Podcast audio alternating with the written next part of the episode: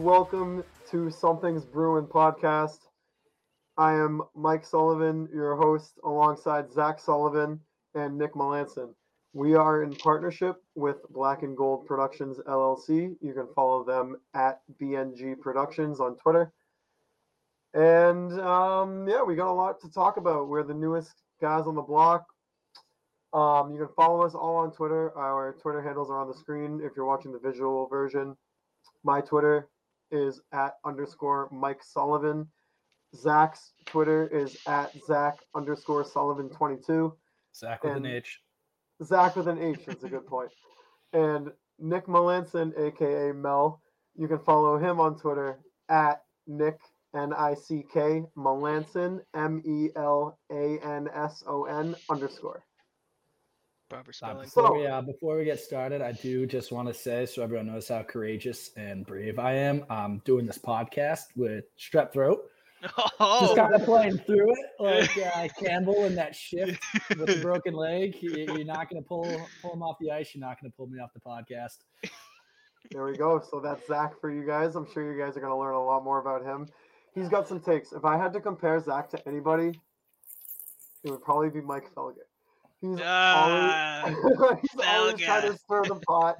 Felger, always trying to stir the pot. He's not going to be afraid to say, you know, the uh, the hot take. He's gonna get you guys riled up every now and then, and he's not even trying to. Like he's he's being his genuine self. Those are, these are his re- these are his real opinions, and I know he's gonna piss off a lot of fans, a lot of people, and feel free to attack him on Twitter.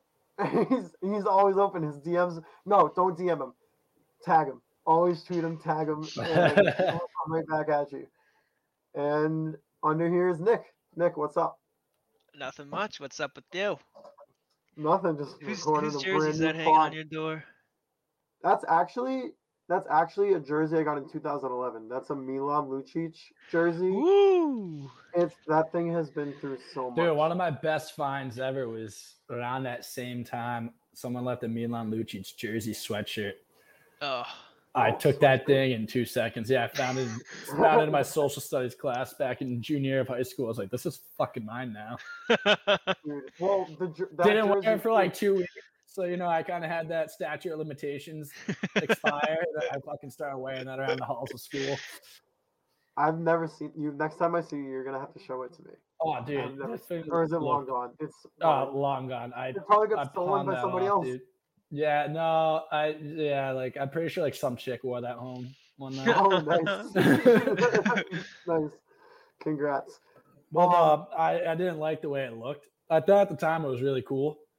And then I realized it's just that it was a poor fitting sweatshirt. So it was like, I know I'll never see this sweatshirt again. So it was the one that I let her take home. it sounds like it served its purpose.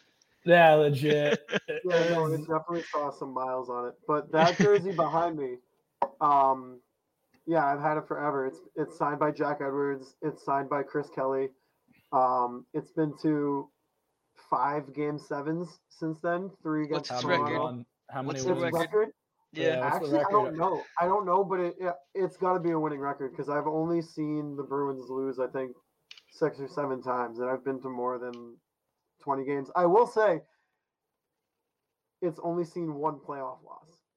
It has only that's good. seen one playoff loss, and that was Mm, that was Dude, we against could have gotta- we used Montreal. gotta- you wearing those jerseys. yeah, we gotta get into more games. I know. All right, so let's just let's jump in here. We'll jump into the first segment. Um, Charlie McAvoy shoulder surgery. Matt Grzelcyk surgery. Brad Marchand also has surgery on his shoulder. So the Bruins are looking for at least the first 20 to 25 games. They're going to be without their number one left winger, stud, Brad Marchand. They're going to be without their number one defenseman, Charlie McAvoy, for at least, he's going to be out for at least 25 games. He's going to be missing about a quarter of the season. And then Matt Grzelcyk, he's not as big of a loss as the other guys, but still, when you're looking at our defensive depth, like you, you're missing two top four defensemen right off the bat. And when you're talking about jumping the gun, and you're going to have to get off to a good start in the beginning of the season, because you just saw with free agency, Ottawa just signed Alex DeBrincat. Ottawa just signed Claude Giroux. Um, Detroit just signed David Perron, and we have to get to a hot start if we expect to keep up with the teams in the Atlantic Division. You know, Florida's still there. They got Tkachuk. Yeah, Huberdeau left. Um, Weegar left, Florida's still good. Um, obviously, you got Tampa. Montreal is going to be crap. Doesn't matter. Um, and then you've got Toronto, and Toronto is interesting because they still Just have their wait for core. Toronto to fucking piss down their leg. I mean, I'm they not worried will. about them. They will. year. They got they downgraded it in their goalie. They they have a worse goalie than they did last year. Matt Murray stinks. Like I don't know, I don't know what they're doing. Dude, what I don't know happened to what him? Doing. He he was supposed to be like the next big like the next big thing, and Yeah. he just kind of Pittsburgh fucked up right Yeah, they when they should- traded Andre Fleury. for- Fleury won a kept Vezina. him. Fleury literally won a Vezina. Hey, what are you doing? But I'm curious to know what you guys think. Who who would you pick? Let's let's go guy by guy. So Brad Marchand, who's going to be the guy that you're looking at to n- not replace him because you can't replace his production, and no one on this team can really replace his production. But who are you looking at to step up and kind of carry the load and you know Does it have like to be a player? Does it have to be a player to step up? Who, who are you thinking? I need the front office to step up. yeah. Dude, I, I mean, and I don't want to get like too in depth into this because I know we have a couple segments later on that we want to talk about that are gonna kind of tie into my argument on this. But I think since day one of Sweeney being in that office, everything has gone as fucking poorly as it could. And they need to they need to step up as far as signings, hitting on draft picks, not mismanaging the cap, so you could, you know, backfill these positions with obviously you're not going to get guys that are as good as Marchand and as guys that are good as McAvoy. It's impossible. But you should be able to get guys that are, you know, better than replacement players. You should be able to get solid guys that can step up and play a role. And for a 20 game step, uh, 20 game stretch, play above their skill level. And you just you don't have those guys on this team right now, so you're not going to fill that. You're not going to get someone that's going to step into these shoes because the front office hasn't given you the players to do that. okay, so piggybacking off of that, and I know we're kind of jumping all over the place right off the bat, but that's that's kind of what the show is going to be all about. We're gonna we're gonna talk a lot, and we're just kind of jump around. But I mean, if you're following along, you're gonna get it. So with that being said, do you do you blame Bruce Cassidy for shortcomings, or do you blame front office? Who do you blame? Front blame? office, dude. Bruce Cassidy had no. They needed to find a scapegoat. They because because Neely didn't want to lose Sweeney, and Sweeney couldn't take the heat for us having shortcomings, so they had to get rid of Sweeney. I mean, had to get rid of Cassidy. Yeah. I feel is- like you can only do so much with a team that's given with you. And like you just said, I mean, the front office is horrible. They can't do anything right. They can't trade for the right players. They give out horrible contracts. They can't draft. I I would love to see who they try to put on that line to take Marchand's spot because I, I literally can't think of one thing that they could possibly do because they would definitely mess it up. Dude, when whoever posted that fake Gionta posting, and, and I asked Mike, That was, the uh, That was, that was the Heat Daddy. That was the Heat Daddy account. You fell for that I so love bad. Heat Daddy. Yeah, but what I was saying to Michael after that was I think it's more indicative on the fact that I it's more it makes the team look more stupid than me. The fact that I actually thought the team would bring back some guy that's been retired for four years to play. Because like I saw it, I was like, "Dude, of course, dude. Let's just get another fucking veteran retread on the team. As, uh, they definitely talked to this guy and take in like the like smallest amount of money that they could find.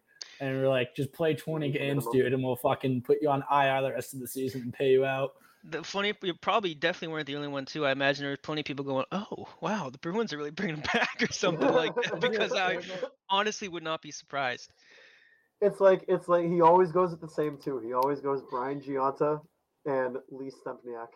And it's, al- it's always those two. It's always those two. It, it always gets people too. The Everyone- turtlenecks. Yeah, the replies are like, "No way!" Like Stump Stempniak's coming back. Like, but um, okay. So with that being said, though, do you guys have any players in mind? Maybe because it's only Craig twen- Smith's got to play better this year. Would you put Craig Smith on the first line? Yeah, I think you could actually No. get more out of him on the first line. Dude, it's worked. When you've seen Cassidy try to shake the lineup up in the past and they put Craig Smith out there, Craig Smith's produced. He has. I mean, I just wouldn't trust him in a in a first line role. In that situation, I think you put Jake DeBrusk up there with Pastrnak, and I mean, I'm assuming Is considering fine. So I'm, gonna say, I'm, comes I'm back? just gonna save it for right now. We're gonna save that for later. But No, I'm just saying, assuming dude, right now you've seen DeBrusk actually produce on that second line before. I in think you need, line. but he also did it on the second line last Right. season, right? Yeah, Uh, well, the, when Cassidy broke up the lines last year, he put Pasta on the second line with um. It doesn't matter. Hall? He put with yeah yeah sorry Hall and Haula and Pastrnak and they produced and then you slid DeBrusk up with Bergeron and Marchand and then you finally had two lines who could give you some scoring and Hey, can that offensive fucking depth. guy that we just traded? By the way, Bruins have a hard on for 2015 bucks. Yeah, they do. Uh, nothing. That's fucking that's Sweeney's wet dream right now. And Yeah. when they under, it's like, look, was- there's more of them. I remember right out, I, I saw a tweet and on, was on taking that six. I wasn't the worst one to fuck up that draft. I saw a tweet on Twitter that I sent to to Mike right after, and I, it said that um, Sweeney's collecting draft busts from that year, like Thanos was collecting Infinity Stones. He just keep adding up name after name. I am curious though, who do you think is going to have a better first year than new team? Do you think it's going to be Montgomery, or do you think it's going to be Cassidy out in Vegas now? Cassidy out in Vegas, dude. That team. That no, because here's the thing: is I know that team looks like it's trash, but I I think we're too close to the situation. We're pretty fucking bad, dude. Especially with how many guys are going to be out for a very long time. All right, so that's a good. That's actually a really good segue into the next conversation. So you're saying Montgomery or Cassidy, who has the better season? And Zach, you're saying Cassidy because our team sucks. I mean, But- I think it's a race to the bottom, really. I don't think it's gonna, I don't think it's going to be who's making it to the playoffs the best. But what if what if the I wouldn't say likely scenario, but what seems to be No, realistically, I'm just being a dick. Realistically, it's probably the Bruins because we still have some sort of foundation. Vegas Right. is just like completely stripped to the bone. well, they just traded Pacioretty for nothing. Dude, they Like, traded actually- like, no, they like, traded actually everything for nothing. nothing, dude. They, Yeah, they're I know. fucking terrible. Their asset management is terrible. But How wait? How did that happen? How do you trade him for nothing? They traded They- him for they traded him with another player and a pick for a salary dump for some fucking Joe Schmo. Oh my god! I, I literally I think it was just future considerations. I don't Was even, it really I, that? I really think that's what it was. and Yeah, it that's was a salary crazy. dump move. And yeah, so they also had to tie a draft pick into. Everyone was sucking their dick, and rightly, rightfully so, when they made the cup that first Yeah. year because they actually did crush that expansion draft, and you can see how, for the Kraken, it, like it, it's not a given that just because you're able to take and vulture away players from other teams that you're going to be nasty because the Kraken obviously They were not able god to do that. awful.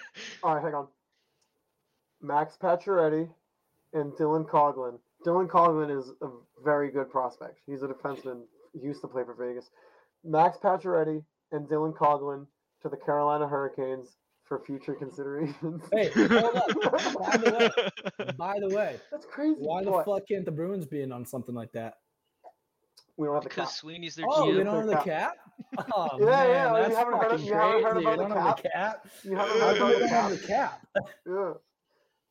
Okay, so wait, hang on. We were talking about Montgomery and Cassidy. Mhm. and that kind of ties in. You were s- you were saying we were- you originally picked Montgomery or uh, Cassidy.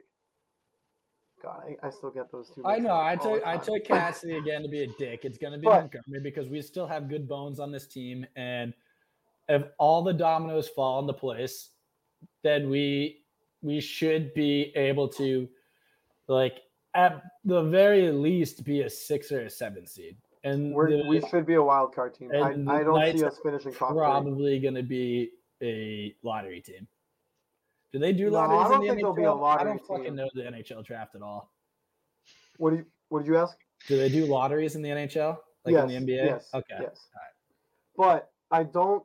No, Vegas could still make the playoffs. It's Could like they? a wild card. hey, name a me- what's wild their- card what's team. their- What's their record? I mean, not their record, their roster. Vegas is. Yeah, I don't, dude. I don't think it's that good. And you got to realize the West is a the, a juggernaut.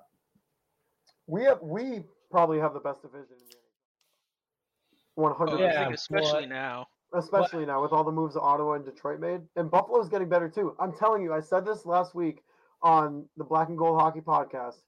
I said, watch out for Buffalo. If we don't sign Patrice Bergeron and David Krejci, I legitimately would not be surprised if Buffalo. And don't forget, the ahead. Rangers are going to get McDavid next year. Like, You think so? a hundred percent. If he's smart, know, dude, dude. he's the fuck out of there. And the Rangers will have the money to pay him. They have a roster that will entice him. They got that nasty goalie Igor or whatever, right? Oh, Shesterkin. Yeah, they got that nasty goalie, and then they have like four or five good players in their like in their lines. And it'd be the first time ever he like doesn't have to worry about his back check. He's like, wow, I got I All right. got real defensemen. All right, Zach. Zach, honestly, Vegas's first line: Jack Eichel, Mark Stone, Chandler Stephenson. That's okay. Chandler That's okay. Stephenson is not a Eh, first eh, line forward. Eichel's got to show himself because since he's gotten there, he hasn't really done much. I mean, we know he's a good player, at least was before the injury. He's got to he's got to step it up at least How- for the time being. How much does it? It must suck to be Jack Eichel. Leaves Buffalo, goes to Vegas, and then they trade away Max Pacioretty and a prospect for nothing. But And that they, and they kind miss of the playoffs. And they miss I the playoffs, like- and Buffalo's getting better. I don't know, like Jack Eichel as a person, but it just like the way he's kind of carried himself. well, obviously not, but like I'm not even saying like through the media. Like I don't know what people have said about him or anything like that. But just kind of see the way he's handled himself as a player with Buffalo. I just say that's karma for the kind of guy he is. Mm, It's like he kind of quit on his team for a little bit because he realized that they weren't going to be good. Then he became kind of a little brat about how he wanted to be have a procedure. And I mean, I guess you know whatever.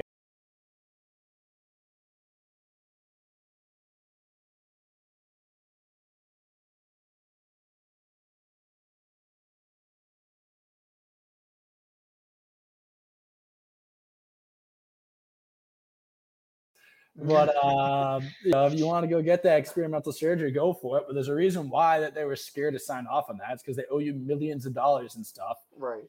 It's Well, a so- complicated situation. All, all yeah, around. but and so you drive yourself out of a team that you know drafted you second overall, this and that, and, and I just think it's kind of funny and laughable. Now you end up on a team that sucks again. Watch him try to force his way out of Vegas now. yeah, he's just like, you know what, man, this isn't for me either. just don't come to Boston. It's like when. Carson Yeah, Palmer like was like. I'm done with I'm done with the fucking Bengals. I'm like, all right, how's Oakland? That's the exact kind of player Sweeney would go for too. He's a damn local kid. If you're from Right, exactly. Massachusetts, you know Sweeney's gonna take a Okay. call on you or Oh, dude, that's what I was worried about. Were we gonna like? Were we gonna just like? Oh, I send half the remember- Team over. I remember when uh, when Jimmy Vesey was trying to find a. They rolled out the red carpet for him. They Yeah, when they they, built that whole new good. the Warrior Ice Arena. They brought him down. They showed him everything. Like he was Now- like the mayor of now They should have named that the out Vesey. Arena. yeah, dude, they honestly would have. Look at what's happened to him. All right. So I want to get both of your thoughts on Bergeron and Krejci. Why do you think it's not necessarily taking so long, but what do you think the holdup is? Because they were kind of expected to sign relatively quickly, and last thing I heard about Bergeron was he was still contemplating his future, and I haven't heard a word about David Krejci since free agency started. Not a single word. What do Mm. you guys think is going on? I think Krejci's waiting for the Bergeron domino to fall. That's what I. That's my theory. He's not coming here without him. No. And then with Bergeron, I have no idea what the holdup is. Maybe Well, he he's just, just thinking. I mean, he deserves all the He's time in the world. First contemplating. of all, maybe yeah. he's just like we still have Sweeney. like I don't know, man. No, and, and again, I'm wondering if maybe we're trying to talk him into something else that like he might not be comfortable with. Because I mean, as us as a team, we know it's our like last dance, right? Whatever to, to like, steal something from uh, uh, everyone's been using these days. And I wonder if they're trying to tell him something along the lines of, "Hey, you know, if we're not contenders by the deadline, like we would like to trade you and get something to make us better. And he's probably, I, I, I'm just Bergeron? contemplating. Bergeron? Well, like if the if the Bruins are out by the Wow, deadline, there's no, a hot no, no. take. There- no, I'm not. No, guys. I his have no take on That's the hottest take you will ever have. All right, so you're telling me, you're telling me, all right, as a fan, right? Take your heart out of it as far as loving Bergeron. If the Bruins are just absolutely not a contender, we might be on the outside looking in by, you know, five or six points at the deadline. You know, we're banged up, guys aren't coming back for a while. They just, you know, one of those situations where you're like, we really, even after some moves at the deadline, probably aren't going to get it even into the playoffs. Or if we do, we're going to be an eight seed and just get steamrolled by whoever the one seed is. You wouldn't want us to be like, all right, unload whoever we can, to contenders, get draft picks, get pro. No, just give me prospects. Don't even let fucking Sweeney touch a draft board. Get prospects. Just like rebuild because you know what? That's part of the problem, and that's what happens to a lot of teams. You can even look at the Blackhawks, dude. They hold on to their core guys for too mm-hmm. long, and then they're left with nothing, and they're burnt out. yeah, I feel And like that's why they have to trade DeBrincat. And I that's why I'm saying, like, again, I'm not saying that that is what's holding him up because I don't even know. It's like I, I don't have like a right answer for you or anything better than he's just thinking. But maybe if there's something juicier out there, it's that Bruins are trying to overplay their hand and they're like, hey, listen, come back. And by the way, we would like to ship you out if you if we're not contenders. I mean, I I don't think there's any chance they're gonna play for any other team. I think it's been pretty well known that that's the case. But Right. I mean, I don't know. I think it kind of speaks to the problem of this Bruins team. I mean, the fact that we're all kind of you know waiting for the news to drop that this 37 and 38 year old guys are going to come back to the team and and hopefully save the franchise. I mean, I get we all love them. We love Bergeron and Krejci, but I mean, come on. I mean, we're hoping that these guys are going to come back so we can make the wild card or squeak into the playoffs. But I think it's kind of indicative of how this team is built. I mean, if I'm them, I'm looking at this roster and you just listed off the, you know, Marchand, you're not going to have McAvoy, you're not going to have Grzelcyk for the first two dozen games of the season. I'm looking at that and I'm looking, I'm feeling my knees and my aching back and I'm saying, oh, hell no. There's no, and on top of that, you're going to have to play for a new coach. I don't know how they feel about Sweeney, but I know I wouldn't feel very good about it. And you're going to have to go just back to piggyback on what you said, do you think he's looking at those injured guys and thinking, "I'll I'm not going to sign until maybe a month into the season when those guys are back." I think maybe. I think they, they I mean they tried that with Rask last year though, and we saw how that turned Well, out. Rask was already shot to shit by then. Yeah, but I mean, he- yeah. I don't know. I really don't know. I mean, I, I everybody and their mother was reporting that these guys were going to sign as soon as free agency started, and you know Right. here we are weeks later, and they still haven't signed yet. I don't know if it's something to be worried about or not, but I'm not worried they're going to be signing anywhere else. I'm just the only reason I want them to be on the Bruins is because I've watched Bergeron and Krejci wear the black and gold my whole life. I'm not ready to not see them out on the ice anymore, but I think the fact that a lot of people are kind of hanging in the balance, not because they want to see them return because they like them, but because the Bruins desperately need them, I think is problematic on their own. I think the Bruins did that to themselves. Again, love them. Right? Well, Krejci, I'm indifferent on, but I love Bergeron. Like, Oh, yeah. absolutely love Bergeron.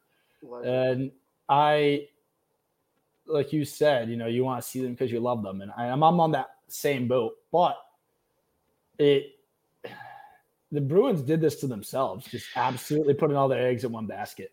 Yeah, yeah, and and and you know, like you know, Mike said before. I mean, you look at the talent in this division, and you think of the leaders in that locker room. Bergeron's gone, Krejci's gone. I mean, McAvoy's probably the next step leader. He's going to be gone. Marchand gone. You're not going to have those guys, and you're going to have some hard times to start the season because half your team is injured. I mean, I wonder how they're going to come out of that. I think for that alone, they need Bergeron and Krejci in that locker room with some of these guys, especially with these holes. And you have to start calling some young guys up. But I don't know. It's not a good position to be in, my opinion. I mean, at Yeah. the end of the day, I think that they're both going to sign and we're going to be fine. But like you said, like, what do you think their record would be if those two guys? Well, if you had Krejci as your second line guy last year, do you really think that we would have been that much better and made any more noise? I don't. I don't know. And even this year, I mean, um, it's David Krejci. The guy's been playing in Europe last year. Who knows what he can come in and produce? and Right, this is why you if he needed. regressed? Yeah, this is why you needed to have better cap management, hit on better draft picks, so you Mhm. aren't like like, hey, you know what? Maybe if you hit on a free agency, you had a better trade, hmm you sign better players, and you have a second line center, and Krejci's your third line center, now you're a great team. If Krejci's your third line center, like there's so many ways you could have gotten more creative. Like it, it, I was talking about this with Michael, and it's like a huge domino hypothetical, but like, what if you traded, you know, David Pastrnak off to someone for, you know, a top line center, right? That you could slide into number two. And then you took a value bargain contract and a guy like Evander Kane that proven that he can still play in this league at a high level, and you slotted him in Pastrnak's spot. So obviously he's not a 40 goal scorer, 50 goal scorer, but he's still like a very, very like effective player that might score 35 in the full season, maybe, maybe touch 40. And then also now you got yourself a second line center that's young that you could probably, you know, pat on for a few more years in the new contract. And then, you know, Haula that was playing your second line last year, he moves down to your third line and now your team's deeper. Yeah. I mean, you know, looking at the way this roster is built right now, what do you come come trade deadline time? You think this is going to be a team that's buying or selling? I think this is a team that's going to buy. They're going to hmm. make some like they're going to buy the wrong guys, probably. No, they're going to do like a stupid safe base PR type of trade for some guy without giving up anything real to make the fans think like, oh yeah, we're, we're still in this, like we're going for it but they're not going to mortgage the future because I don't think at the time that they're going to believe. Like, if we're truly a team, right? Like, if we're somehow the two seed right now at, at the deadline and, you know, we we've been winning a lot of games, we're not slipping and things are firing in all cylinders, then yeah, I think we might make a like legitimate trade and try to get somebody. I don't really know what we have to, you know, throw into that trade. But if we're six, seven, eight, they're they're not gonna want to they're not going to risk it all for a 38 and 37 year old. You know what I mean? Like, mm-hmm. so they'll just do some like, you know, uh, what, what's the word? Like I'm a depth for? piece, almost. Yeah, yeah, just like some depth piece to make it look like uh, they're they're trying, right? Yeah, yeah, I could see that. If if I mean if Bergeron, okay, if Bergeron and Krejci don't come back, who do you think gets the C? I was talking about this with Mike. McAvoy. McAvoy. McAvoy. Yeah. As, I don't think or you can. Actually, no. Maybe Marchand. No, I don't think they see, give it to I, Marchand. you can't give it to Marshy because he fucking will. He's gonna. He's an asshole. That's you the only can't reason. give assholes a C, unfortunately. yeah, no, it, it goes. He's a it good goes A. to McAvoy. He's, He's good- our well, asshole. All right. All right. So, with that conversation kind of coming to a close, we're gonna do a little segment right now. We're going to do a little snake draft. We're gonna do a little brother. snake draft. I'm gonna. I have. The, I have the names right here in a little in little pieces of paper. We're gonna do the draft live. We'll see who gets the number one pick. See who doesn't. And we're going to pick our all-time Bruins starting lineup: a goalie, two defensemen, and three forwards. So it'll be a snake Does it have to be three forwards? I think we should make it like you have to get a center and then two wings Yes. All right. So you need a center, two wings. Because wings are like kind of interchangeable. Like, Right, you know, yeah, left wing, right. right wing, whatever. Yeah. All right. So doing it live. The first pick goes to. Drum roll, please. Zach. Ah. All right. So oh, Zach man, gets the number one pick. I already know who I'm taking. Number two pick. You could go with so many guys. Number two. Drum roll, please. Is me. So that means Nick damn. gets the Uh, wait. third pick. Do I get back to back picks though? Yes, you do. All right. so you'll I'll go take that. three and then four. I'll take that. All right. So I'm gonna keep my paper here. Keep track of all these teams. So Zach gets the first pick. Zach, who are you going with? Bergeron. All right. Wait, so Zach wait, goes wait. with Bersey. This is all-time Bruins. You had the first pick and you took Bergeron. I'm building out a team, man. Hey, Yeah, hey, yeah. don't tell him anything. I have my, Uh, I, have I love limitation. Bergie, but all right. Yeah, I'm like- just saying. You, all right, Bergeron might be. He's not like the greatest center, but he's probably the best two-way center. I'm a big subscriber Oh, yeah, in every 100%. single sport that defense wins championships. So you need a guy like him to win championships. All right. I couldn't agree more. But I mean, this is taking him is kind of like Shane Wright sliding down to number four. So obviously, with the number two pick, What do you pick, do, Bobby Orr? yeah, he should have been the number one, Bobby Orr. No, fuck that, Uh, All right, Mel, who you got? I mean, I'm come gonna- on, I have Bobby Orr. Bro, do you know how many fucking defensemen we have? All-time great defensemen. We don't have all-time great centers. All right, you know what though? Zach, Hey, Bobby your Orr draft is like the best defenseman of all time. Yeah, no, that's fine. Your draft board. You do what you want. all all right, right. all right, I Mel, got- got? I got back to backers. First one, I'm gonna I'm gonna go the defenseman route. I'm gonna take Ray Bourque. Ooh, Oh. that's, a good pick. That's a good pick. I That's a really good pick. and then my second pick, uh, I think I got it. I listen. I think he's done one horrible job as Bruins president, but I think he did a great job in Dumb and Dumber. I'm gonna take one, Mr. Cam Neely. Cam Neely.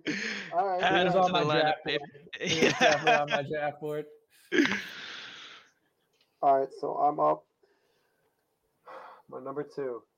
I'm gonna have a very defensively minded team. I'm gonna go Zdeno Chara on the Mm, back end. Fuck, that causes a problem for me. so I got, I mean, think about that back end right now. I got Bobby Orr flying up the ice, and then I got the giant human being Zdeno Chara on the blue line. Hey, can we like can we like tweet these out later? I want to hear what people I want to hear people's opinions on our teams. yeah, yeah. I got to hear what people say about taking Bergeron first. Uh, Oh. it is a little crazy. Dude, my team's Considering probably how gonna be many the people go to 2011 Stanley Cup team. take take Camel with your next pick. Danny yeah. Yeah. No, Sean I was actually, I was actually going to take. uh I was going to take. I'm tied up here, but I gotta switch. All right, give me uh give me Tim Thomas. I want I want an elite goalie, like Mm. because we're we're talking their primes, right? It doesn't have to be over the stretch. Yeah, of it's career. all their Yeah, prime. yeah, It's yeah. whatever Alright, their so yeah, give was. me give me Tim Thomas. That dude will stand on his head and win 2011 game. Timmy. Yeah, exactly. And then I mean, I have to go back to defense. I need to get a defenseman. Give me Charlie McAvoy. Okay. Wow.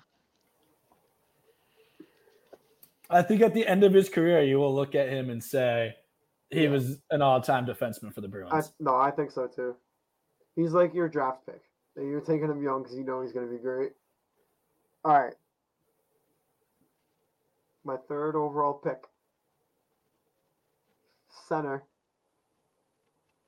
Phil God damn it. Esposito. Damn it. I was waiting for that. you have to take Espo. Oh, yeah. I mean, he's third in points all time on the Bruins with like a, I think it's 1,012 points. Um, second in goals, 459, and he's first in points per game, 1.62. How do you not take Esposito? He's a pretty good player. yeah, right, no? Yeah, He's not bad. All right, who you going with? Oh, it's oh. Oh shit. Dude fell asleep on the draft right. table. I'm gonna firm up the defensive core. I'm gonna take another all-time great. I'm gonna take Mr. Eddie Shore. Ooh, Throw him back there with Ray Bourque. I mean, that's got to be the greatest defensive pairing of all time. I should. I damn it. I kind Actually, I didn't Eddie Shore play with of Orr? Chara. Yeah. Uh, Shore didn't play with Orr he was a little bit ahead of his time, but that is a Ah. good pick. I was thinking of him too. Yeah, that is a good pick. Oh yeah, you back to back, Mo. No. Still on me. Um, I'm going to take a goalkeeper. He's a goalie. I'm gonna take Mr. Tiny Thompson. Oh, okay, Thank you very much. okay. I'm going old school with my picks. I kind of like your team. Boy, right Zach, your your I'm team and mine are like complete opposites. I got a bunch of old heads. You got You got His the oldest, his oldest guy is from twenty. Well, actually, no, because The oldest guy is like Bergeron, isn't it? Oh, Tim. Tim Thomas. Yeah. Tim He's. Thomas. Zach, you're up. no, you're up. You're the middle. Oh, okay. All right. God, dude, run your With my- show right. with my with my fourth overall pick, I'm taking right wing Don't you do it? Terry it. O'Reilly. Oh, okay. I didn't. ah, All right. With my my pick now, I'm going to take Brad Park. Ooh, oh, Gotta shore up that defense. Gotta go with someone old. that's a good one. that is a good pick. Yep. And He then slipped through, he slipped through the cracks. if we're going off the prime, Milan Lucic. No, Oh, No! Dude, he led the team in points when we won the Stanley Cup. That No. guy also could kick the shit out of anyone. When he was at his best, dude, I don't think there's a more electric player on the ice. dude, I I have his jersey right there. He he was my next pick. I'm gonna be honest with you. Yeah, and I and I got him. All right. Oh, I still need a. I can save goalie for last because you guys already took your goalies. All right, yeah, you could. left wing, Brad Marchand. I had a feeling you're gonna go that way. Yeah, I have a really old team, so I had to take a kind of relevant guy right now.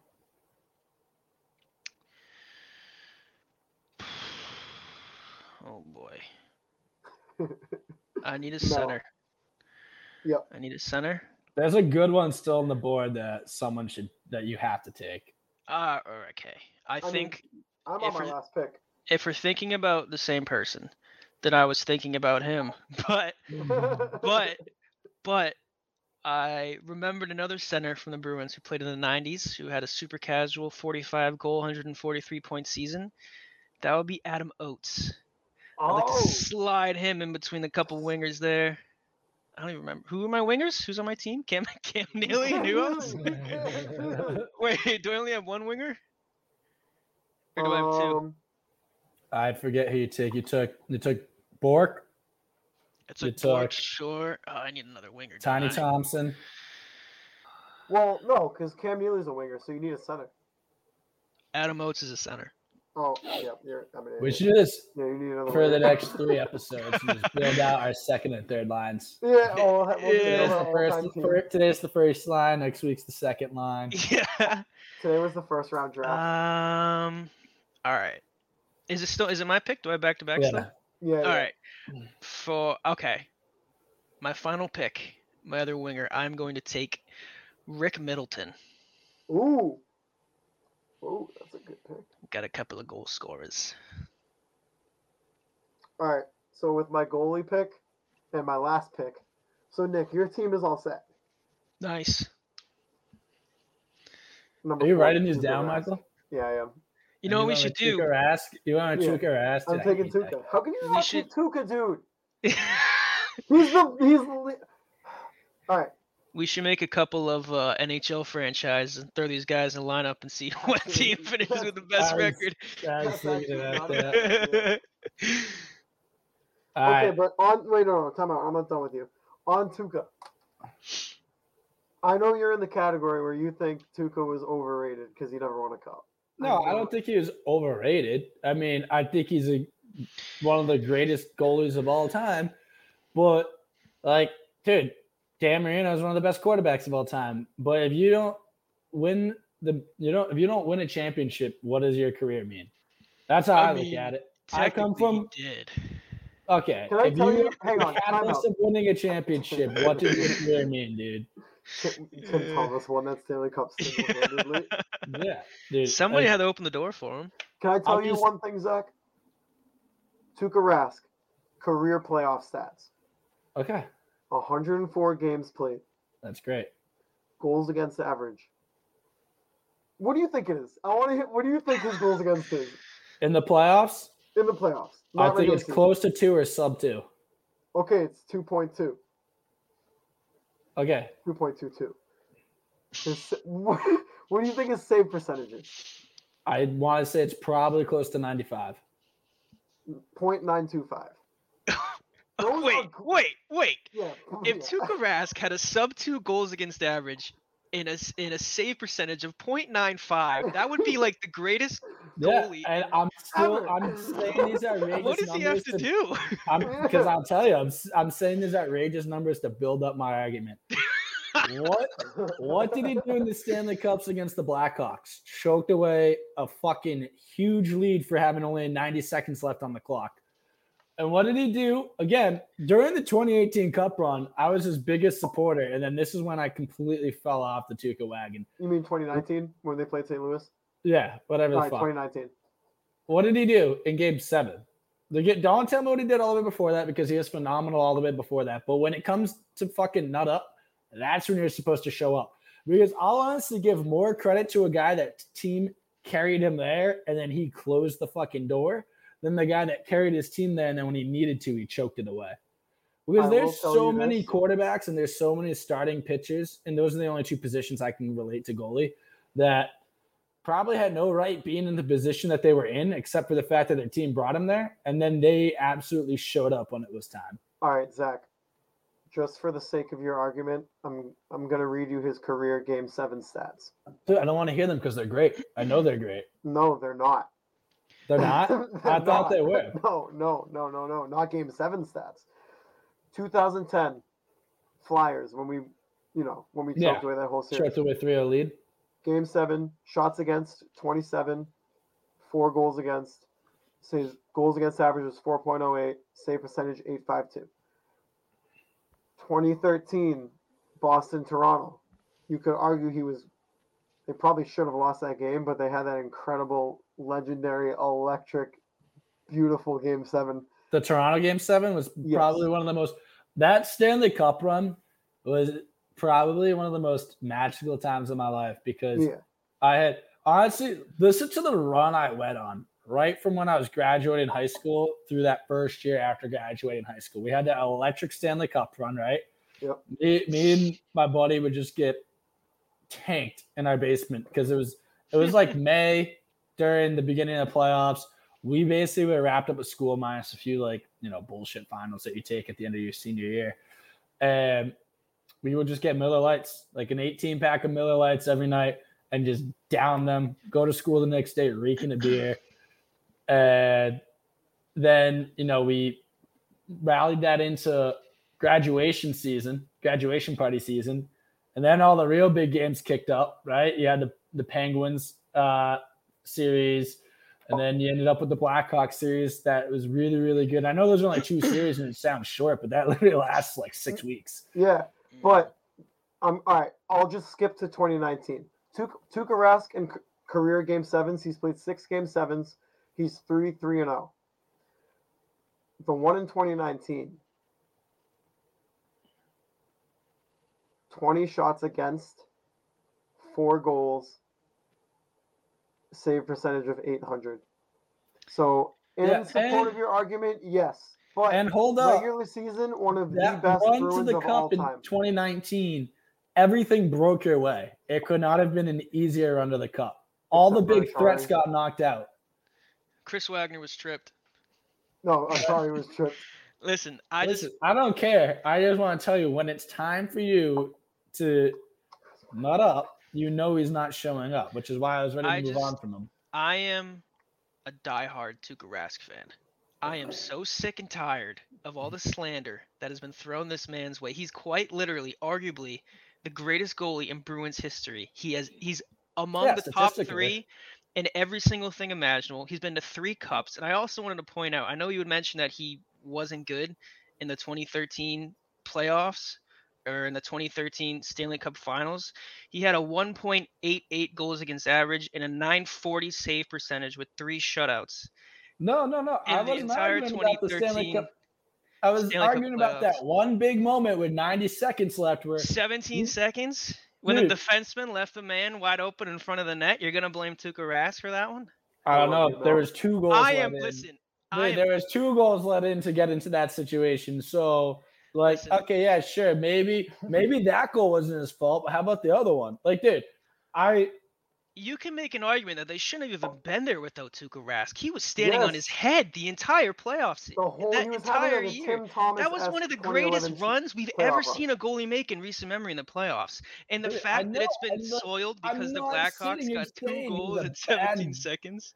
Yeah, I'm not sitting here saying he's a bad goalie. I'm sitting here saying that he just chokes in the biggest moments. Like, dude, all you had to do, literally, you have a fucking good kick saves in that fucking 90 seconds against the Blackhawks, you probably win game seven. But that's they get to game seven because he's standing on his head. That Blackhawks team was an absolute wagon. The What fact was that 13 got fucking Bruins team? Like, eh, you, like you're you're moving the goalposts now because now we want to talk about which teams are nasty. The Bruins team was no, fucking no, nasty no, no. too. They were they were both good, but that Blackhawks team is a team that we still talk about today, a decade Dude. later. I don't give a shit.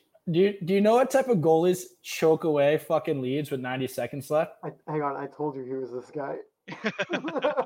Goalies from the Toronto Maple Leafs. Goalies from the Toronto Maple Leafs can't get out of the first exactly what round. in that same playoff round. Rask, All is, do is Rask has been a key part of of two teams that made hang it to on, the cup hang on, hang on. I think what Zach is trying to say is that Tuukka originally was a Maple Leaf. Is that what you're Oh trying to my say? god, maybe that's where the fucking is shit comes that what you, dude. that's not what you were trying to say? You can take the player out of the Toronto, but you can never take Toronto out of the player. Yeah, dude, all. All right, well, hang on. So, Bruins franchise records for goalies. Most wins in career, Tuukka Rask, by literally almost Dude, you guys games. could statistically kick my ass in this argument every single time. well, then day. what else? I don't. What else? I don't understand. What else would you use? How many goalie? How many starting? Um, how many cups did he win as the starting goalie?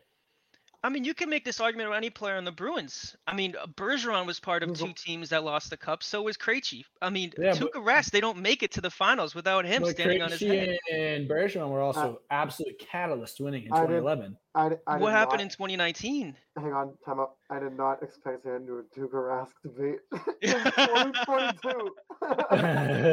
but hang on, no, no, no. Listen, I'm not saying that they're like they should be let off the hook, but I'm just saying it comes down to your the, the two I know they're like completely different responsibilities, but the two most important positions in sports are your goalie and your quarterback. Because they they you you solely rely on them. And sure, a quarterback is gets way more opportunity if he has a good offensive line, and a, a goalie has way more opportunity if he has good defensemen in front of him. But either way, at the end of the day, you expect him to win, no matter how ugly or no matter how pretty. If you throw four interceptions, you better have a game-winning drive. Just like if, like maybe you, you're terrible, but your team gets you a game seven. If you close out that game seven, we're going to talk about that closed out game seven. But if you threw, you know, four touchdowns, no interceptions, three touchdowns, no interceptions, and now all of a sudden you're in the Super Bowl, and then you go into the Super Bowl and you throw, you know, two picks, you have a fumble, and you know, you, you don't have any touchdowns, and you just look like dog shit out there. People are gonna remember that about you. Just like if you go into a game seven and you get absolutely ragged on, or you have a absolute one of the most epic failures I've ever seen as a goalie in, in the last 90 seconds of the Stanley Cup. Like that's what's gonna stick with you. That's my lasting memory of you. Like I don't, it doesn't because look at this. I don't give a shit how well you played because that doesn't mean anything to me. Because guess what? I'm never gonna like. Don't be the guy at the bar that's talking about how great that team was if it didn't win the Stanley Cup. And I think that's, I think you just kind of summed it up, kind of why Tuukka Rask really gets a bad rap in this city. I mean, for the last decade plus, he has quite literally been one of the best goalies in the entire league. Mike just ran through. He's literally among the top three in every single statistical thing a goalie could have for the Bruins organization. That's what is it, ninety something years old now. He's Even been to three older. cups. He, I just said he had a 944 save percentage and a sub 1.9 goals against average with three shutouts in 2013. He brought them all the way to game seven. And the only thing people talk about is when his defenseman let him out to dry with 17 seconds. And Yeah. I just think that I think that he was taken for granted in the amount of time he's been here. I think now you look at Swayman and Ullmark, whatever you think of them, they're not Tuukka Rask. And I think moving forward, you're gonna start going, oh damn, I Alright, wish we so- still had that No, guy. because here's the thing that I think about Ullmark and this in 10 years, we could run the tape back and say, well, that kid's a fucking idiot. I think Ullmark kind of has that swagger and that magic about him where he could pull a Tim Thomas where he just gets really fucking hot, just like a Jordan Binnington once did. That I think Tuukka was a fundamentals guy that had all this skill and was a really fucking great athlete behind the net. Not that Swayman isn't, but like I think Tuukka, you know, was probably like you said, the reason why his numbers are so good is because he was probably one of the most physically gifted goalies. But I don't think he had that mental demeanor, that swagger that you need to fucking go, uh, you know, to to win a championship, and, and it's something that you see. Like look at like I I I know I cross sports.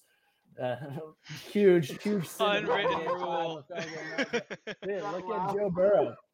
Joe Burrow might not have the fucking strongest arm, and he, but he, he did. There's something about him that brings his team to win. It's what It- you're what you're describing right now is the it factor. You're saying Tuukka didn't have that factor when it really mattered to be nails and shut it all down and be the guy that you could rely on to shut the door and have the confidence to just lock it in and end it. But with all of that being said, we're gonna get into this debate. Well, I knew my last pick. Knew my last. Oh pick. wait a minute! No, yeah, we're still on the. Oh my god! All right, yeah, take your way. And this guy statistically does not deserve to be on this team, but he's just got a place in my heart from my old 2001 NHL days. Yeah. Sergey Samsonov. Oh, oh I love- love No, I Sergei love that pick. I love that pick. You should have paired him with Marco Sturm on the wing. All right, so with we got off the rails. Holy, but Hey, we're passionate about Tuukka Well, Rask. hey, I mean when when there's a chance to defend Tuukka, uh, I know I you're will gonna do always take now. the opportunity. yeah, I will too. So, and I know a lot of fans will too. And you know, Zach's here to be play devil's advocate for the other side. But so with with talking about goalies, let's talk about this conversation that's been going around Twitter the past couple days. Bruins fans are anxious about a lot of things right now, but I would say the main thing is the salary cap, and they look at our goaltending situation. And I will say, we have we are very well off with our goalies. We have, I would argue, a one A and a one B in Swayman and Ullmark. You, the conversation has been that you trade Ullmark right now to clear that five million dollars that he holds. And by the way, the Bruins have just. Uh, actually, I can pull up the number right now. The Bruins have, I believe it's four million seven hundred and 58,000. fifty-eight thousand dollars in cap space open. That's not enough to sign the guys you need to sign, by the way. But the conversation has shifted to trading Ullmark and making Swayman your number one guy and getting some backup for cheap, maybe Kinkaid because they just signed him. But you do, that's a mistake. You do not do that, in my opinion. So I'm thinking, and by the way, Linus Ullmark or Linus Ullmark has 16 teams on his no trade list. He's What not going anywhere. Picky Lin- guy, huh? Linus Wow. Linus Ullmark is not going anywhere. So, and I don't want Wow, what a sick contract the front office gave him, huh? Here we go again. Here we go again. All right, so now I need to know you your opinions. Do you, I think what do you guys think? Do you Butterfly keep these effect, two for dude. one? Do you keep these two guys for one more season and then maybe explore trading Ullmark when Swayman needs a new contract? Because ultimately you're gonna have to make a decision. But people are arguing for it to happen this year, and I think that is a giant mistake. Swayman is not ready. I think a year ago, with where this team was and the way that you could see things were going to be moving forward, that they should have rolled the dice by spending a combined million dollars on goalie and had Ullmark, uh, I mean, have Swayman and Vladar as your your two goalies, and use the rest of that money to beef up your D pairing. Because, dude, look at every maybe not every, but look at most of the Stanley Cup teams in the last like 10 years. They've had three guys on defense that probably could have been, you know, first liners. That's what you need. And right now we we still only have two, and we've only had two for a very very long time. And with the money that you could have saved by going with Swayman and Vladar, spending a combined million dollars there, you could have got one more guy that you could argue would be a first first team type of uh, first line type of guy and put him on your second line. I mean, I guess that's revisionist history because then you don't know do you go get Hampus Lindholm, but Right. uh, Mm, Which that's the way I look at it. And so I move forward with it now. And I yeah, I would trade Ullmark for the for the right return. Like obviously it's a salary dump so you can sign things, but you got to make sure that you have a second goalie on on. You on- need to. In this in this in this day and age in the NHL, you need a one A and a one B. We mm-hmm. had Tuukka and and Halak for a little bit, and they were dynamite. You have, I mean, and let, literally, unless you have a guy named Igor Shesterkin or Andrei Vasilevskiy, you need a one A and a one B. You need Do to you? split. 'Cause these look at teams. what Yes. Colorado did with just Kuemper. They have Francouz though, or however Okay, but like last And if he's name. have backing Cale up, Makar if on he's backing up Kuemper, and they have he's obviously not that- defense. Look, but again, Na- if he's backing up MacKinnon up Kuemper, the he's middle. obviously not that great because like it wasn't like Kuemper was an elite goalie. All I'm saying is if you can put the guys in front of him better, it it saves a lot for the guy that's net. So if you got all that money to put into the the roster in front of him, it probably doesn't look that bad. Yeah, I mean, having two good goalies, I guess, is a good position to be in. But I guess I think I would start the season with the two of them. But I would, I guess, I would try every option imaginable to shed some cap. I don't know if if it would even be possible to get Nick Foligno off this team. I don't know if you Oh can get rid of you if you can get rid of I don't think you can get rid of Reilly with you know you, you're kind of lacking some major depth back in the in the defensive core back there. But I think if you if you can't move them and it comes to the trade deadline and the Bruins are not even close to being in the playoff race, I think it would make sense then to move Ullmark. But I don't think I would move it now. I mean, Okay. No, I know- going. What would I- you need for a return if you moved Ullmark right now? Need- Besides need just a centers. I salary dump. You literally need- I you need centers. I don't trust any. I'm not even kidding. I don't trust anything that they get back in return. I don't Okay. because of the front office, you don't expect them to be because of the front good deal? office. I don't want draft picks because we've seen What them if- have. They've literally oh. had to trade their first round draft picks how many years in a row now because they can't use them because they Yeah. can't draft anybody. What But if you wait, knew the guy?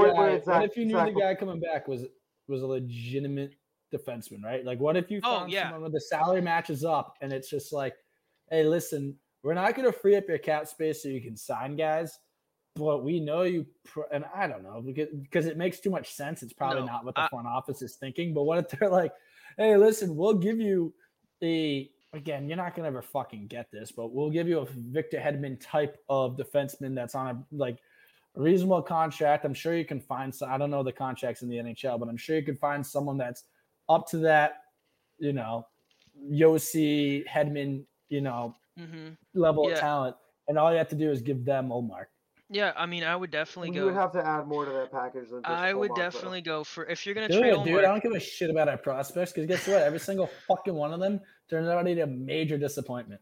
We do have the 32nd ranked uh, prospect pool in the NHL, and you know how many teams are in the NHL? There's 32, baby. 32. I saw they're actually ranked dead last in in offense and defense, but second to last in goalie. So at least we have that going for us. But I will I say will- this you quick. know what? Wait, hang on, no, no, no, time out, time out, Zach. I will say this with your Darcy Kuemper argument, okay? Darcy Kuemper makes six million dollars a year, okay? Linus Ullmark makes five million dollars a year. Jeremy Swayman is on his entry level, making nine hundred and twenty-five k. So, would you rather have Darcy Kuemper, or would you rather have Ullmark and Swayman for under six million dollars? But Darcy Kuemper just signed that contract with another team after winning the Stanley Cup. That's why he's getting paid right now. Okay. Ullmark came over and got five million for being a fucking bum over in Buffalo. No, he was on a bum in Buffalo. Well, his team was. Well, yeah, Buffalo. Oh, okay, but all I'm saying is, one, I think we overpaid the guy. Two, I don't even think we needed to get the guy.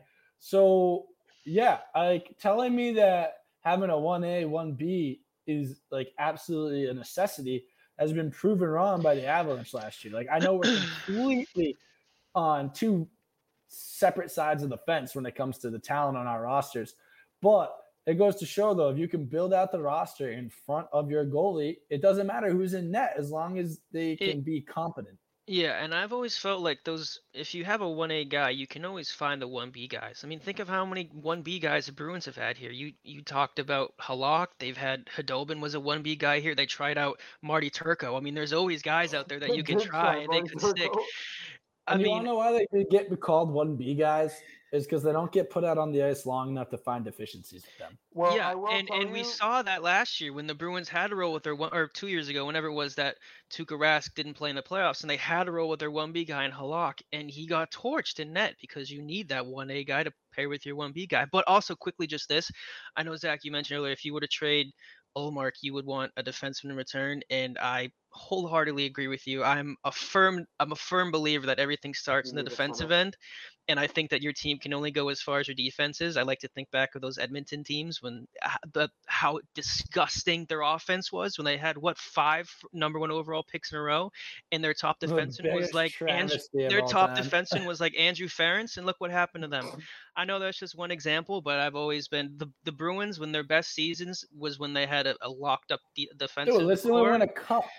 When they traded Johnny Boychuk. Boychuk and the team fell apart. Chara, McQuaid, Kevan Miller. Dude, Yeah. we were Dude, Chara. I think you start with your defense I, and you build out from there. I will say too, the Bruins organization as a whole completely turned a corner when they signed Chara. When they signed Chara as a mm. free agent, the entire culture Oh. of the Oh, yeah, Bruins dude, Yeah, well, I mean, they the they picked up like you know, yeah, that happens when you pick up one of the best defensemen in the league. Yeah. All right. So, with that debate being done, let's go and move on to our salary cap situation. We don't have I to spend like too it's much- one and one, dude. Just fucking get rid of Ullmark. We don't. I was gonna say we don't have to take too much time with this because we've been kind of oh, Well, that's- discussing that's it my a lot of answer. things. Just get rid of But- Ullmark. You think really? What about Foligno? Okay, time out. No, Before we you get into it- literally. wait, wait, I don't wait, think wait, we wait. can get rid Before- of Foligno. Before we get into it, we have four million seven hundred and fifty-eight thousand dollars in cap space. We have Bergeron to sign. We have Krejci to sign. We have Zacha to sign. Foligno's making three point eight. Uh, Chris Wagner's making one point three. Um, Mike Yeah, but the problem making three that you're putting out there, you have to have someone that wants to play ball and be a trade partner. Arizona. no one's gonna want to fucking take the guys. I out. think. I mean, Arizona. Foligno had 13 points and he was a minus 13. I, I don't think you're terrible. g- and he's making over three mil a year. Uh, you're He- gonna I'm- he's the kind that, that's the kind of trade you're gonna have to give up stuff to. They're gonna have to give up assets just to get rid of his contract. I would- and I now, would- what are you looking at? I 'Cause would How literally does cutting guys him. work in the NHL? Is it like the NFL? What'd you say? Where if you cut Bless a you. guy, Bless you. yeah, I know. Fuck. Where- Is, is are Everybody trade are cutting guys in the NHL? Or can you even cut a guy in the NHL? Is it like in the NFL where it's just like, hey, we cut you. We know we have to. We're gonna take like a fifty percent salary cap hit. We still have to pay you, so it's money out of our pocket. It's bad for business, but you know You you, have to make buy it them four mil. Now we got two mil in cap space. No, you have to buy them out, and then it's it still counts against the cap. Dude. So Oh, so they is just they just gotta get rid of him some way or the other, I guess. Maybe this is But he- why the NHL isn't growing at all. because Alright, no, no. them. Like, our Alright, hang salary on. cap, You got it's a hard Arizona playing in a, in a college stadium. yeah, which honestly Yeah. they they're being fucking tools about too because they're like we don't have any weekend games. yeah, and and the tickets are so expensive too. Do you know how sick it would be? All right, again, and I know it's not apples to apples because Arizona is a you know if they were in soccer they'd get relegated. Like, that's how bad they are. I And the Bruins are continuous contenders, But I would love to see Arizona get moved, honestly. like I, I I I go to the Blue Sox game. Not that it's a bad product, but it's not like a professional product. At least Arizona's still a professional product. Even if they might suck, the other team I'm seeing is good. Yeah. They as a college kid, seeing that I can go to a game on a Saturday night for 25 bucks, it's professional hockey, and I can get absolutely wrecked. Like, Well, that would be a sick experience. And Arizona's like, no games in here on the weekend. I'm like, the- you- this is why your team is gonna get fucking moved to like I saw the ticket prices are insane too because the stadium they're playing in, I believe, only seats like five thousand people or something like I'm out, that. and they can't even put their logo on center. yeah, what are we doing? Oh my Sell god. the team or build an actual arena in the middle If of if Phoenix. I don't know. it- do hypothetically, hypothetically, if they were to move, what city would you want to see them in? I would love to see. I would love to see uh the Nordiques come back. Personally, I, think that would be electric. I would like another team in Canada. I mean, hey, I wouldn't mind the Nordiques either, but I, I do want to say Houston because Houston's America's fourth largest city. You got you already have the Dallas Stars, so there's a natural rivalry right there. Um, and I mean, I don't think they're gonna move another team to Canada. I mean, I don't know enough about the Dallas Stars, but do they have people turning out to their games in troves? or is it Only when they're yeah, yeah. good. Yeah, Yeah, when they're good, they do. But yeah, when they're when they're not, you know, firing on all cylinders, yeah, no one really. Probably like yeah, a- I like mean, I would. I would be, I, I think I would be weary about putting two teams in Texas because I mean, there's two teams in Florida, and uh, those Florida Panther games were comical when they were bad. There was like 12 people. The only there was there was more people working the games than there were people going. It, it was like a Worcester Sharks game. Yeah, I don't know. I think those those teams down south. I think you have trouble, trouble. yeah, but like, putting, it- putting a team down south, I think, is just not. Well, not I not think recently, recently it's getting better though. The Carolina Hurricanes have a legitimate fan base. Yeah. Um, Tampa, Tampa's always kind of had a legitimate fan base. Well, I feel like part of Carolina's fan base, I feel like, is because they're good again. I feel like Right. that certainly helps. If they were to fall off the face of the earth and be horrible, I feel like those would come. I am I am a huge fan of like small cities with big teams, like Winnipeg. Like they go crazy for the Jets. They if you go crazy. if you could put a team in like a small barn and and like I don't know some like Halifax, probably not Halifax, but like I would Quebec, say Portland. Quebec City or something. send send uh, send them to Portland. Portland. Oh, Portland, Oregon. Ooh, and then I was and thinking Portland. Seattle too. Or or Salt Lake City. Salt Lake Kansas City. City? What about what? Uh, Kansas City. Kansas City. Kansas City's. what about Milwaukee? Oh, Milwaukee's We're a good one. every I feel city like- No, there. Milwaukee's Milwaukee's actually a really good one. So the reason I was saying Portland is because it's north enough, right? But Milwaukee's also north enough. And the other reason I was saying Salt Lake City is, and I was just like, those fucking Mormons got nothing better to do than go watch a hockey game. yeah, They don't, they don't up for the fuck. They don't drink. Like, what are you gonna do? Uh-huh. Go watch a hockey game. I think they We should. just, They, we just lost our- the no, Mormon audience. We just, yeah, we just, yeah, that's what I was gonna say. We just They lost just all of tuned our in. We're not scoring well with the Mormon, with the Mormon population. All right, so Zach, your your solution to solving the cap is just trading Linus Ullmark. It frees you up five mils, so now you have nine million in cap space. Tell me you can't fucking do anything with that. Mel, is yours Foligno? Mine would be. I don't think they could trade Foligno. That's the problem, dude. Is if I'm being yeah, if you want me to like live in a fairyland, yeah, let's trade Foligno, let's trade Reilly, let's trade Forbort, let's just get rid of every bad contract on the team. But you got to find someone that's going to actually take the contract if or if give you, you something in return i- for the if- player. I think a dream deal would be if you could package Foligno and Ullmark and maybe get a defenseman like Zach was. I think if you add if you add Foligno to the mix, I don't think you're going to be getting a top two guy anymore. Maybe you could get a a maybe a second line, a second pairing defenseman. But I think as long as you maybe get somebody who could be in your defensive core for the next handful of years here, that's what I would be looking for in a trade personally. Mel, if you could find a team to package, You're no, because you can't lose Ullmark this year though. But just to play in your scenario, if we can package Foligno with Ullmark and and that frees up about like almost nine million dollars, you can trade for a legitimate player. they can give nine mil to Brian Gionta. Oh, that's exactly what I want that money to go. No, no. In, in, in all honesty, though, I, I I would I would try to trade Foligno. If you can't trade him before the season starts, I just eat it. I, say mean, okay. gotta- I, yeah. I would I would get to the trade deadline. If you're at the trade deadline and the Bruins are out of the playoff picture, it's not looking good. I don't know. Maybe Bergeron and Krejci aren't coming back by that point. I would hope you would know if they're on the team or not. Then I would look to move Ullmark. I don't think I would move him before the season started, though. Okay, and one thing I will say, fans who keep saying that we need to rebuild are wrong. We don't need to rebuild. We need to do a quick retool. Think about the players we have. No, no, no, no. Hang on, hang on. Think about the players we have right now. We have Pastrnak. We have uh, Jeremy Swayman. We have Jake DeBrusk. We just traded for Pavel Zacha. All of those guys are under 27 years old. And those are key pieces.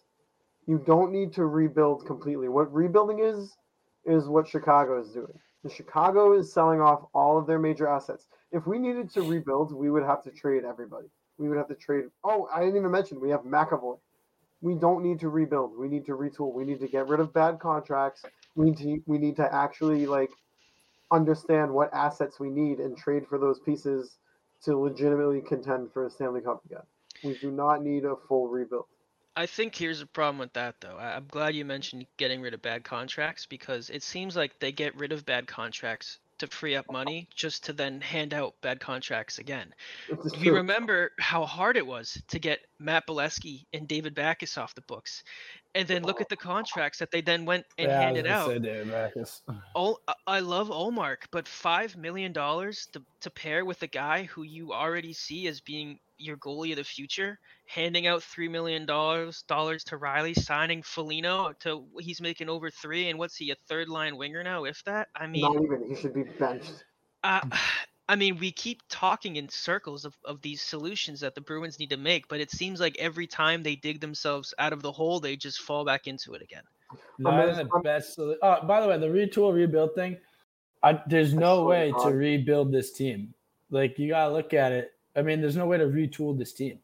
We have good. We have good. I'm not saying blow it up. Like we have good. That's what a rebuild is. No, no. Rebuild would be let's trade absolutely fucking everybody. You keep three guys and then you trade everyone else.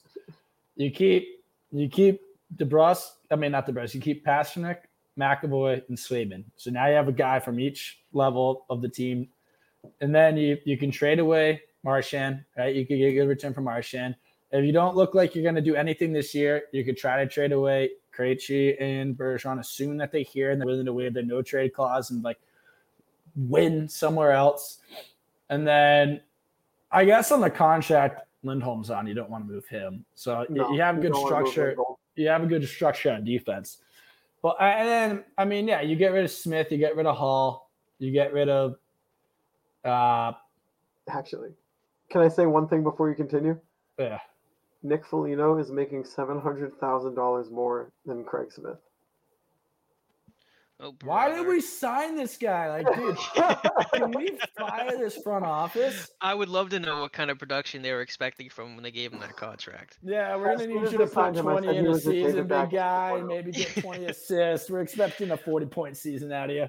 I feel like I feel like in your hypothetical, if the Bruins were to trade Bergeron and Krejci, I feel like that would just set an, an absolutely horrible precedent for the Bruins. I mean, to have a couple guys. Bergeron needs to retire as a Bruin. yes, and I think to I have don't a know, couple a couple I guys think at like the that. End of the day, if the last thing that those guys did was help set us up for another five to ten years, It oh, wouldn't Oh, so though. he just becomes a martyr. he's legit. Yeah, They come- no, and dude, you he know died Do them a sword. fucking favor. Take a take a super super friendly trade from another team and send those guys together. All right, right? Like Bergeron and Krejci. You know what? We see that. I don't know. Just fucking team A is right there at the edge of it. They only need one center, but we don't want to break you guys up. We're gonna send both of you out there.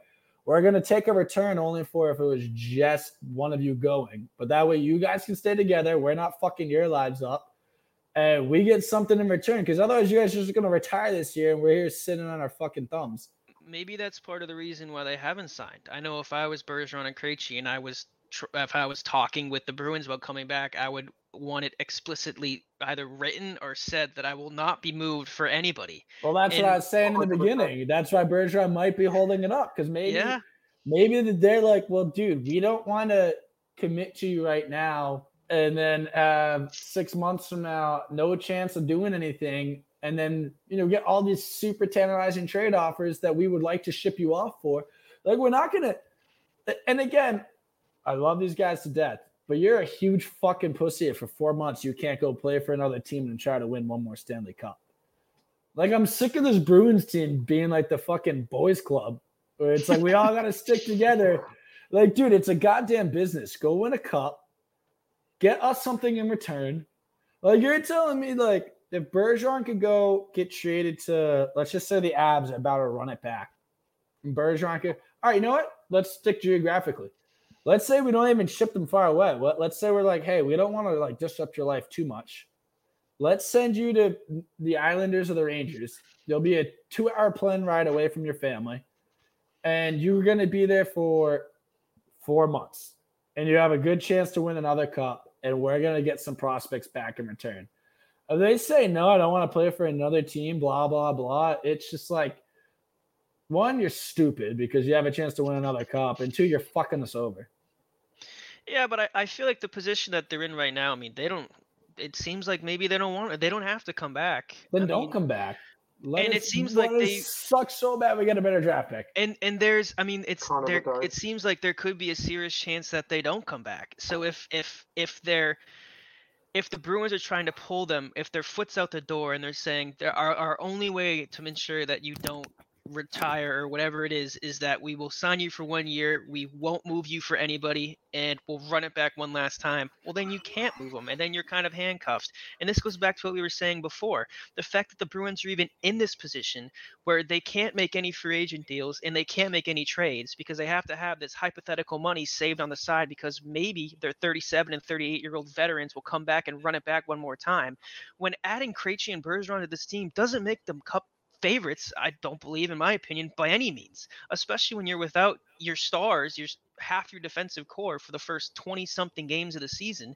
It's a lateral step. It, it adding Bergeron or Krejci doesn't take them any closer to winning the cup. The only thing it does, I think, is kind of extending this little trance we've been in for the last 10 years now of this core. And I know it it sucks and I want them to come back as badly as everybody else does, but I don't know. I mean, I think it, it's there there's going to be some interesting times ahead for the Bruins. I think if Bergeron and Krejci comes back, then we will we will definitely make playoffs. I don't think we're a top three team in the Atlantic. I think we come back as a wild card team, and to what Zach said earlier too, come back as a wild card team for what? Just to kind of get beat Mhm. in the first or second round again, like. But that's not me saying that I don't want them back either, because I do want them back. Because again, in in the playoffs, anything can happen. You your goalie gets hot, Swayman gets hot, he goes on a run. Ullmark gets hot, he goes on a run. Then you can roll with it. But I they mean, gotta do they gotta do something. I mean, I love Krejci and Bergeron, but looking at the status of this team, I think it would make more sense if they could use those funds and try to start building a core than saying, okay, we'll run, we'll give these guys this money and we'll try it one more time for this one last year. It hasn't worked. It has not worked. They haven't won a cup since 2011. I mean, they should have won in 2019, but it hasn't worked. And personally, I would rather see them use the money elsewhere.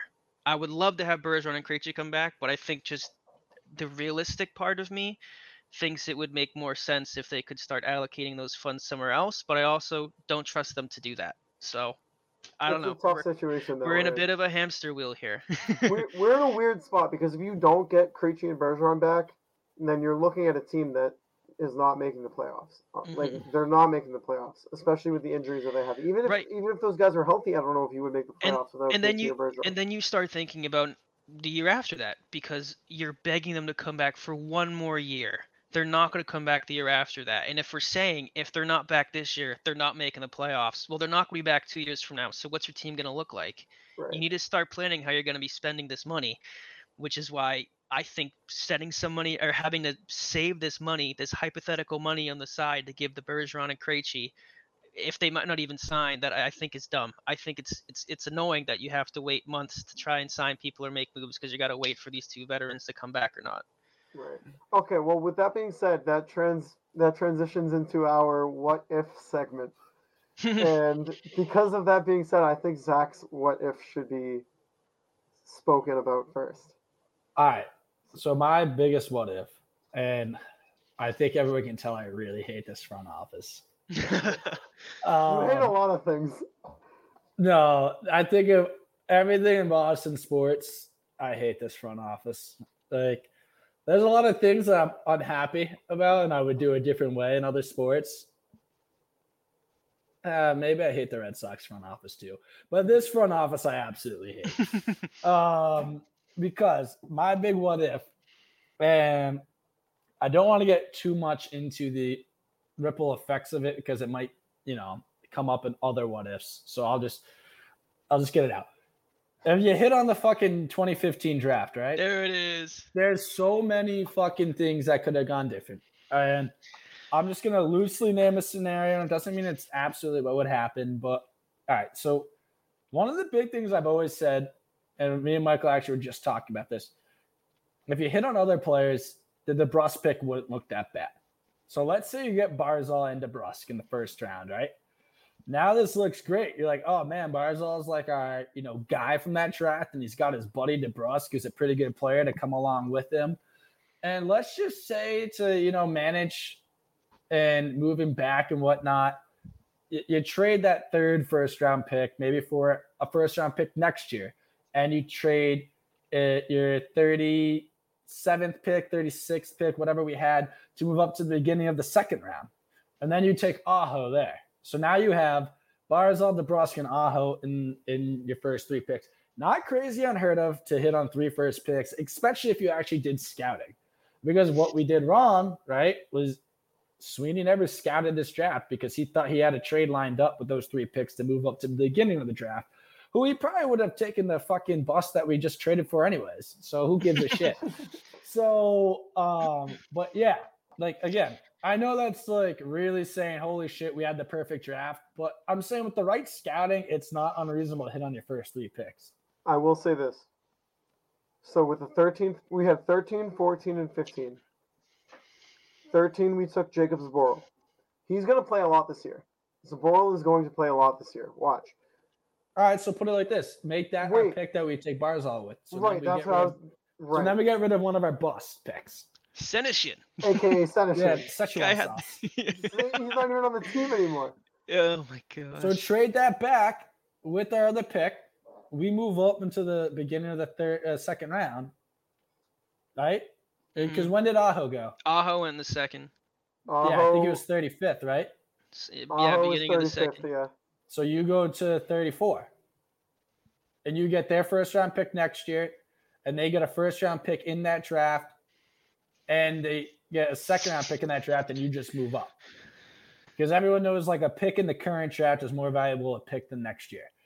I Um, just, I remember, I remember when that, because I mean, Sweeney was literally hired like what two months before that draft. He was hired in May. I don't even know if it was I- that long. I fully, mm. I have always believed that he never planned on using those picks. I remember that was during the time when the Bruins were doing everything they could to try and get Noah Hanifin over here, Yep. and that included trading Dougie Hamilton for a bunch of picks to try and get Noah Hanifin. And I think that the Hurricanes were like, "No, we're good." And Sweeney was like, "Oh shit." Well, now I got to try and use these picks. That's what everyone said. And I think that's what, and I think it's even funnier when you look down the line and you see that Dougie Hamilton was traded for Noah Hanifin straight up, and the Bruins couldn't have done that when when they had Dougie Hamilton on their roster, and instead they were locked into the first round with three back to with three picks in a row, and you're looking at a guy who was picked right after, who could be a Hall of. Famer. three first round picks in a row in any sport. I can't think of I can't think of two picks in a row that were this bad in any sport. And now you want to have three of them in a row. And it's not even that the picks were bad, like you mentioned. Senyshyn, uh, where did they ship him off to? Ottawa? Did Ottawa. he? Did he even? I, I remember they drafted him because he had like a, a stupid amount of points playing on the fourth line, and they were like, "Oh my gosh, we can put up that much points on playing uh, fourth line minutes." Uh well, he's playing against fourth line guys. I think that's an important part to think about here as well. But I think the worst, the, it's not even just three first round picks in the top 15 and only having one of them and and DeBrusk somewhat pan out and having we'll see what happens with Zboril, but it's the fact of the guys that you just mentioned who we're taking after.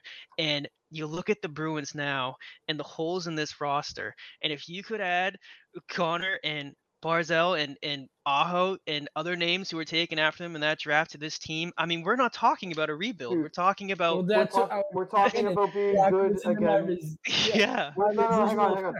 We're talking about being good again for another 10 to 15 years if you just take Barzal instead of Senyshyn. And look Yeah. what Barzal Brady instead did. of Senyshyn. You have Bergeron on the first line, Barzal on the second line, and then Krejci leaving last year doesn't even matter. You mhm. have Yeah. you literally And have Marchand. If you're the Bergeron, Bruins, you might be pushing Krejci out of the door at that Yeah, point. you could have traded him for assets. Yeah, I mean, And- oh, And look what it does for you in free agency. Look what it does for you in free agency. Because look at like the Brady effect here, and it's still going on. Like Julio Jones just signed to go with the Bucs. Not that Julio Jones is great anymore, but you're still getting a very talented guy that wants to go play with this team because they're ready to win. And you know, it's because of Brady. And you saw it here all the time with the Pats that these guys, offense or defense, would come here to take team friendly deals because they would know that they would win because Brady was here. You would have that same thing. It would be just like when you were a like perennial cup contender for that like 2011 to 20 like 15 stretch. We took a couple years off and we just caught lightning in a bottle on that 19 years. So I'm not really going to count those years. But like from 2011 to 2015, uh, 2015 ish, it was just like every single year you could pencil us to be either going for the President's Cup, deep run in the playoffs. You'd get guys like into Iginla and Jagr who are on like the last legs of their careers wanting to come here and try to win. And they obviously were still good, productive players.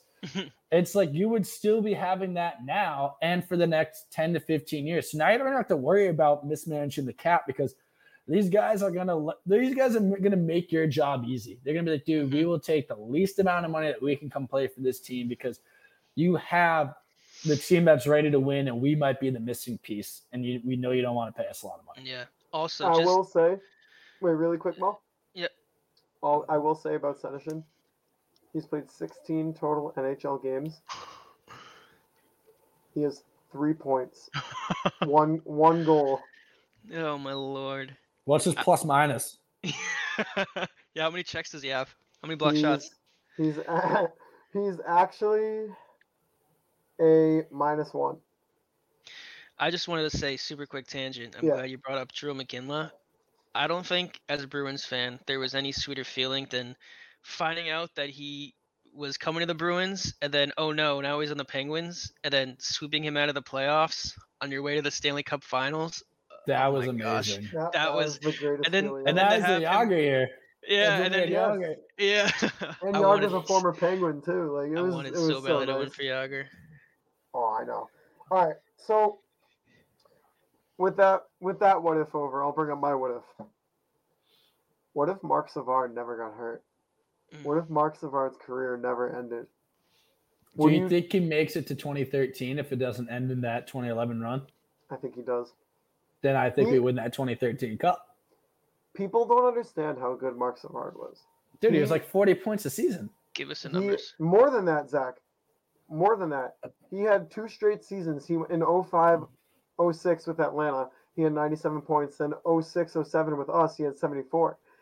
His career, his NHL career totals. He played 807 games, and he was he had 706 career points. He was almost a point per game player. Nobody.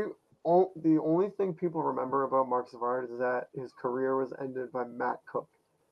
And if we have him, I mean, 2013 is we probably win the cup in 2013 if Mark Savard is still on the team. But you, I mean, what role is he playing though? Because David Krejci was the best player in the playoffs, and, and oh, or is that He was. 2011 that he that he carried the Bruins? Honestly, he, he It was 11. Yeah, It was 11 that He he carried the carried an Bruins, 11. and then 13. And I could be wrong, but I just remember a lot of Bergeron highlights. I think Mm. Bergeron carried that team in 13. It usually is Bergeron Yeah, highlights. you- it's always Bergeron. I mean, the only thing I really, I'm being, I'm going to be honest. The, the thing that I remember most about 2013 was that Toronto the game. Maple Leafs. Yeah. Oh my god, that was Which was the greatest- Bergeron sparked Right, that in game yeah, seven. yeah, yeah. the tying goal and the game-winning goal. This is why he needs to retire as a Bruin. I'm just saying. Dude, if he was plays four months somewhere else and wins a cup, I'm not going to ever look at him any different. And It's not like he left you in free agency and continued his career like Brady. It's like, hey man, Mhm. listen, this is your last chance to win anything. And one, we want to see you do something at the end of your career, not just waste away on this team in your last season. And two, it'd be nice to get something back. All right, Mel, do you have a what if or not? Not this episode. Next episode. No, not really. I was thinking of hypothetical what ifs. I don't really think there's much to say. I was thinking of if the Bruins didn't trade Joe Thornton. I don't know what that would look like if he was here throughout those those 2010 teams. Ah, you go for that. That'd be your Actually, one. You don't, good you don't want to empty the chamber right now. So one. all right, go with the Joe Yeah. Thornton. Yeah, I don't know. I mean, I think of adding Joe Thornton to those teams. Do you think, okay, hypothetically, if the Bruins don't move Joe Thornton, do you think he plays until he's like 42 here in Boston? Do you think they inevitably ship him off at some point? I bet they I- trade him. think that I think that getting rid of Joe Thornton opened the window for this team's current window. Yeah. I think getting him out of here put us in the position where we ended up getting Bergeron, getting Krejci, signing Chara, getting Savard. You know that I that think- sort of I think that a conversation should be started about how the Bruins have this incredible tendency of never getting enough in trades when they trade these superstars. I mean, they traded Joe Thornton, who at the time was what 23. He was an MVP, and they got I think like M- Marco Sturm and Brad Stuart for him, which is you know Wayne Primeau. yeah, like come on, you know you're No, I mean, Yeah, that's What true. trade, do you, what trade do you think's worse then? Because I know who you're going to say next is Seguin. Do you think the. Seguin trade's worse, or do you think the Thornton trade's worse? Oh. Seguin trade. Really? No, no, I don't know. I don't I know. think I it's mean, the Thornton trade. I think that I think that the Bruins got more production out of Marco Sturm and Brad Stuart than than they did from the players they got back from the Seguin trade. And I think that the Bruins were still a good team after they traded Seguin, Yes. where there were some wandering years there that the Bruins had after they traded Joe Thornton. Well, Well, I mean, we that's did why I get the think goat the, Loui Eriksson. That's why I think the, the, the, Thornton trade was worse because you, I know it opened the door for all this stuff, but it wasn't like you all of a sudden just completely retooled when you got rid of him. Um, when you, I mean, the guys that you got, yeah, you got Loui Eriksson, freaking Reilly, or whatever the fuck his name is. Uh, Um, they got uh, that defenseman they lost in the expansion draft. What's Oh, his name? Colin Miller. Yeah, yeah, Ooh, yeah. Colin Miller was good here. Like you actually Yeah, got, you got Time out. I, I take my I take my opinion back. This the Thornton trade was way Yeah, worse. you I we got got pro- Rich Peverley too in the second trade. Yeah, I you think- I got think- productive guys. It wasn't like you got great guys, but you got productive guys. I think that the the bigger thing. I think you're right. I think I think that the Bruins got more talent back in the trade for Seguin, but I think that the biggest problem was like what three years after the Sagan trade, or maybe three and a half, four years after, you had nobody left on your roster from that team. I mean, you what they do? Did Loui Eriksson walk in free agency? What? Uh, no, you shipped him and Reilly. I thought to the Panthers.